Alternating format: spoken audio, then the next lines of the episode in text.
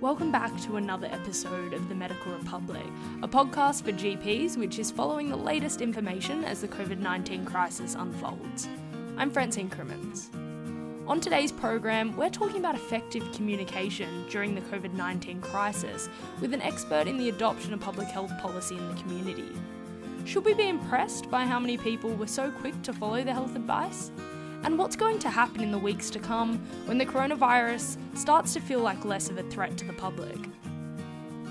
I'm joined on the program by Professor Julie Leask, a social scientist and professor in the School of Nursing and Midwifery in the Faculty of Medicine and Health at the University of Sydney. Thank you for joining me on the show, Professor Leask. You're welcome. So, Professor Leask, you're a social scientist and you've done extensive research in public health and especially in areas of immunisation uptake, policy programs, and the communication issues that can occur in public health. Arguably, in the last few weeks, we've had mass rollout of public health guidance in the wake of coronavirus. I wanted to start by asking uh, your view and your experience of what usually happens when a new set of ideas or preventative measures is introduced to the public. Well, this is really incredible how much change we've seen in people's behaviours over such a short period of time when you think about the you know, sometimes years it takes to achieve um, changes in the way we drive or um, uptake of tobacco, for example, um, physical activity uh, you know, major major reforms in public health that have had big impacts on the health of people usually take many years, and you get these, you know, these groups, the early adopters, the and right through to the laggards who take a while to come around. But with COVID, we've seen such a, a high risk appraisal and high levels of cooperation, such that we've seeing really unprecedented levels of behaviour change in Australia in a fairly short time. And we're seeing the impacts of that on that big uh, reduction in um, the, the new cases each day. Definitely. And I wanted to ask there has to be some spectrum of ways that people are responding differently to the advice that is being rolled out. Could you maybe tell us a little bit about how many people usually adhere, what percentage we're looking at of people that usually won't follow the advice and what this could mean in pandemic control. Yeah, you're only really getting a sense of that now from some of the polling coming out. And of course, any kind of social research has limitations with its samples, but I would broadly put people into three different categories around COVID and the prevention measures and the attitudes needed. Um, one is the hyper vigilant Another is the people who are just getting the balance right, and the other who are not doing enough. And the hypervigilant are, um, you know, reasonable proportion. I think in a, a recent poll from um, Essential Research, there were a group who thought that there were 29% who thought that the threat of COVID 19 had been underestimated. Um, so there's possibly a, a, an indication of how many think we are not doing enough. Um, and then there's 13% who think there's been an overreaction to the threat of COVID. And that's probably the group who need the most attention because you may be less likely to see cooperation from that group in terms of the behaviour changes that are needed um, for us all to contribute to the greater good of preventing transmission of this disease. I think one of the most shocking things for me is that when you're reading what healthcare professionals are doing, which is essentially changing the entire way that they practice and see patients and even moving into telehealth. And last week I was reading that, you know, there will be some people in society that have only just started washing their hands as per the original advice, which is quite shocking. Yes, although I mean, some of the research suggests that uptake of extra hand washing, for example, there are pretty high rates of that. So I guess we've always got to be careful that when we hear something's happening or see something happening, that we don't assume that um, that's necessarily the majority who are practicing that. Uh, but you're right that not only do we need to have uh, massive behaviour change from the public, but also from professionals in hospital care, uh, in primary care, uh, across many different health sectors, in aged care. Uh, and that is key, really, to uh, preventing transmission within healthcare facilities. Uh, and also, I think, you know, there's been a lot of public focus in terms of the public behaviour on social distancing because that's the kind of thing that you can easily get photos of, you know, young people crowding together on the top floor of a backpacker hostel, for example. And, and you know, that will ignite outrage of the public who don't think that enough is being done or, or are doing their bit and seeing others not doing their bit. However, what's, as um, your audience will know, is really key in controlling uh, this disease is very rapid case ascertainment and rapid contact tracing. So, of all the things, those would be the highest priority and, and a high rate of testing so that you get that uh, ability to um, re- slow down, reduce, stop chains of transmission before they, you know, spread like wildfire. And this is turning out to be a reasonably infectious disease. It's got a reproductive number of about three, so three, two to three people are infected for every one case. The good news about what we've been doing in Australia is that the effective reproductive number is now um, around 0.5, it's less than one. So, what we've been doing has reduced the transmissibility of COVID 19. But yes, there's a many, many different behaviours changes needed from many different sectors, and there's going to be different kinds of responses. There's going to be a real diversity of responses. The most important thing is that where the key behaviours are needed, there's a high uptake of those behaviours. So, given the slightly lower rate that you just mentioned that we're seeing in Australia, do you think that in the long term we should be quite impressed by the adoption of the public health guidance during this pandemic, or is there still room left to be desired? Frankly, it's been it's been very positive. You know, we went at a stage in March where all of us were feeling fearful of what was ahead, uh, and we know that people in high acuity settings were particularly fearful of um, the workload uh, increase, um, being able to manage having enough beds, having enough ventilators, and their own personal protection, the availability of PPE. We've gone from that situation through to a situation where the control of COVID has seen uh, a big downturn in daily uh, cases notified and hope that we'll really be able to get quite some quite, quite strong control of the disease.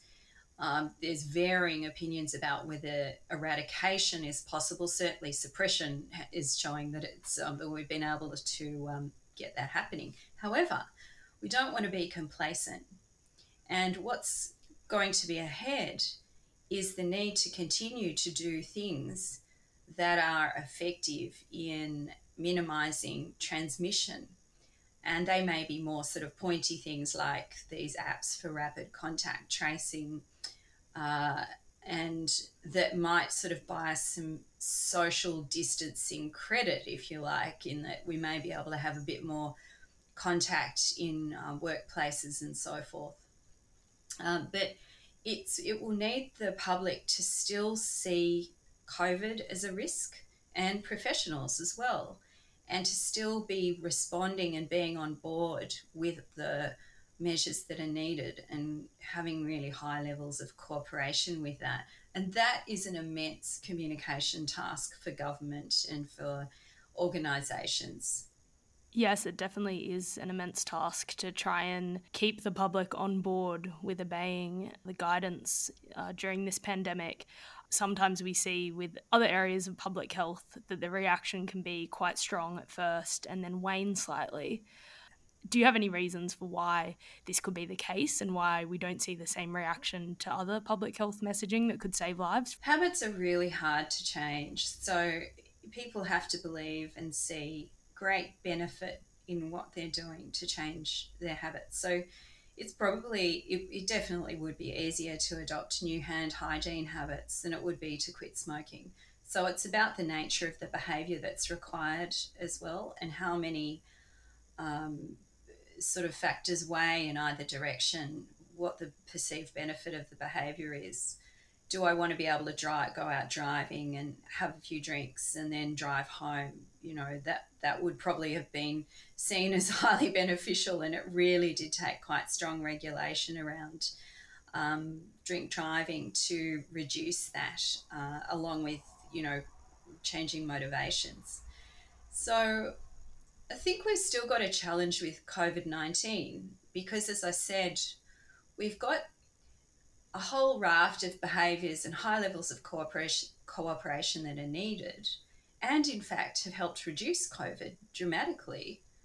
But now we've got to sustain some of those behaviours and understand why they're being sustained and have the motivation to keep that up. And that's going to be challenging for government because what we're seeing already from some elements of the business sector is this rhetoric that we've gone too far and at great cost to the economy, which is true, but that we've gone too far and we can indeed relax most of what we're doing now and just have this strategy where we just sort of keep older people isolated and let everyone else just go back to normal life. And we will hear that, start to hear more and more of that pushback from certain commentators and voices um, that, that will exemplify one of the big problems around prevention. When you do prevention, once you've prevented something, it's harder to motivate people because it, the, the thing that you've prevented is not there and then it comes back. So you see this with vaccine safety scares. You know, your audience will be familiar with the MMR autism scare that really took fire um, starting in 1998 with the publication of a, a case series study by Andrew Wakefield and colleagues in the Lancet. And that study was, you know, pretty poor quality for determining causation of much at all. But it caught fire. It um, grabbed the public imagination. The UK press were right into it. And we saw a big reduction in measles MMR vaccination rates in the UK, um, around 10% nationally and much more in some areas. And then, of course, measles came back. Vaccination rates go down, disease diseases come back. People then recognize what vaccination is actually preventing because they have those outcomes much more highly available to them and they appreciate it again. So you get this cycling through of motivation or appreciation for vaccination. It goes up and down, and of course, the diseases will follow. And, and it's been described in the literature by Chen and Hibbs. So you take that vaccination example and you turn to COVID, where once you reduce the rates of the disease in Australia, people's um, threat appraisal will reduce and there will be a little bit less motivation to keep acting in ways that are quite costly to our lives that help prevent the disease. Uh, and fortunately, there'll hopefully be uh, some, you know, shifting of the current restrictions such that we'll have things that we can return to uh, in a way that minimizes risk, things that we still can't return to, like international travel. But that will mean that as we go, we might have pressure to um, down, downscale an awful lot, and then we'll see disease rates go up again because COVID will presumably still be around. So you'll have this sort of cycling through of um, over the next few months, probably a series of little natural experiments of what happens to our rates of COVID if we do this or do that, or if we uh, you know, allow people to be in groups of three or more in a public place or sit together in a cafe, for example. Um, and I'm not saying all those things are being considered, they're just examples of the sorts of things that could be thought about. And it will be very interesting to see how the disease responds, how people respond, to, and that feedback loop will be ongoing all of these changes are going to be needed over a long period of time. We've had this sort of promise of a vaccine that will be 12 to 18 months away, but there's no guarantee that we'll be able to get a vaccine that's effective uh, enough against this. And so we'll have to start thinking about what life looks like if we have to live this disease for a period of time and how can we keep that suppression happening. You've just brought up probably one of the things that GPs are facing at the moment and will do so more in the coming months is patients asking them questions about potential cures or vaccines or the rollback of some of these stricter social distancing measures. I was going to ask what GPs can do to manage the trend of misinformation that's happening during this pandemic. I know that some reception staff are currently being overwhelmed by questions that are based on very misleading information. And once the patient comes in, GPs are also being asked questions based on uh, quite absurd science, if you could even call it that. So I was wondering if, what kind of strategies practices could employ to deal with this. Misinformation is a really tricky one because we we're still in the process of getting our correct information established. Uh, there's still a lot of uncertainty and around how this virus behaves, what it does to the body, what the ongoing effects of it are. Uh, there's uncertainty about how it's transmitted to the extent that you know they're they're looking into how much it can travel in the air from a case to another person, how long the virus survives on surfaces, etc. Um, how do we best control it? All of those things involve uncertainty. So just simply getting the right information established is difficult, and I think that's part of the atmosphere that might sort of create the right conditions for misinformation to prevail because people have this huge hunger for knowledge and effective means to prevent COVID disease and to reduce their chance of getting it. So, you know, one um, email that sort of went around um, almost virally was this email that purported to be from a healthcare worker in a hospital who had discovered that you can drink hot drinks and that will, you know, reduce what that will kill the virus and all these sort of folk remedies will kill the virus that if only. have no sort of basis, very, very little basis. There was also a deeply concerning story about misinformation around drinking alcohol to cure yourself of COVID and there was a report on a, a, US TV network, Fox News, where a young man had been living in Wuhan and had COVID, and he ended up getting, um, he got better, but he happened to be drinking whiskey and honey at the time that he was getting better. And he therefore did this whole sort of logical fallacy of post hoc, ergo propter hoc, after the fact, therefore because of it. And Fox News reported this and then what happened after that was that this idea of alcohol curing COVID caught fire in Iran, where you saw this cluster of people who had taken what they thought was alcohol, actually had consumed methanol, and and there had been quite a um, you know a cluster of methanol poisoning, including a, a child who had to be ventilated, according to this news story and, and, and then suffered visual impairment. So, misinformation can do incredible harm if people do things that are dangerous with that misinformation. So, what does that mean for the the GP, the practice nurse who's faced with someone, or the person at the reception desk who's faced with someone who has these um, folk ideas that have very little basis?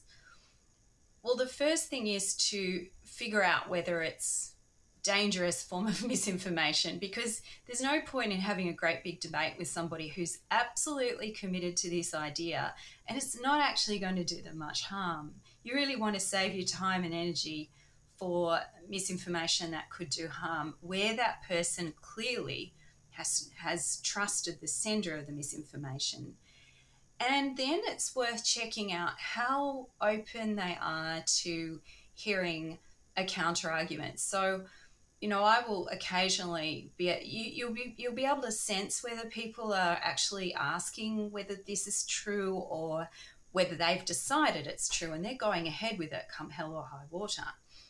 And sometimes just simply asking the question, do you mind if I share with you my thoughts on that? Can help you gauge very quickly where they're at and whether they're um, open and amenable to hearing your evidence based information. There's also some suggestions that if people have, if people are committed to this idea that X causes Y, and you know it's wrong, you ask them how they think that might happen. For example, how are you thinking that drinking whiskey each night will help cure COVID? What are you actually thinking might happen? And once people um, try to describe the mechanism, they often realize that they're not as knowledgeable about that mechanism as they thought they were, or they'll reveal that because they thought that putting alcohol on a surface clears the surface, maybe it cleans the body inside as well. And you can then address that perception. Um, once people lose confidence in their belief that a certain mechanism is occurring, you're more likely to be able to come in with your correct information. But then, of course, time is of the essence. So GPs are um, time poor. And so it might be worth, if there's a common myth, starting to think about systematizing the way that misinformation is addressed. For example, checking out your WHO website or your state and territory health department website, where a lot of the, um, there's actually quite a lot of useful information on those websites, including some fact sheets that are translated as well. So just having a fact sheet available that addresses those concerns is very useful. We've done that with our talking about talkingaboutimmunisation.org.au website, uh, where we have typical sort of Q and A's to the most common myths about vaccination, and that um, has been very useful for GPs and practice nurses in addressing concerns about vaccination. So you know maybe having some resources ready for the more common myths and concerns is a good idea as well. Julie, thank you so much for joining me on the Medical Republic podcast and for sharing your great knowledge of debunking some of those COVID 19 myths with patients. Oh, you're most welcome, Francine. And for all our listeners, thank you for joining us for another episode of the Medical Republic.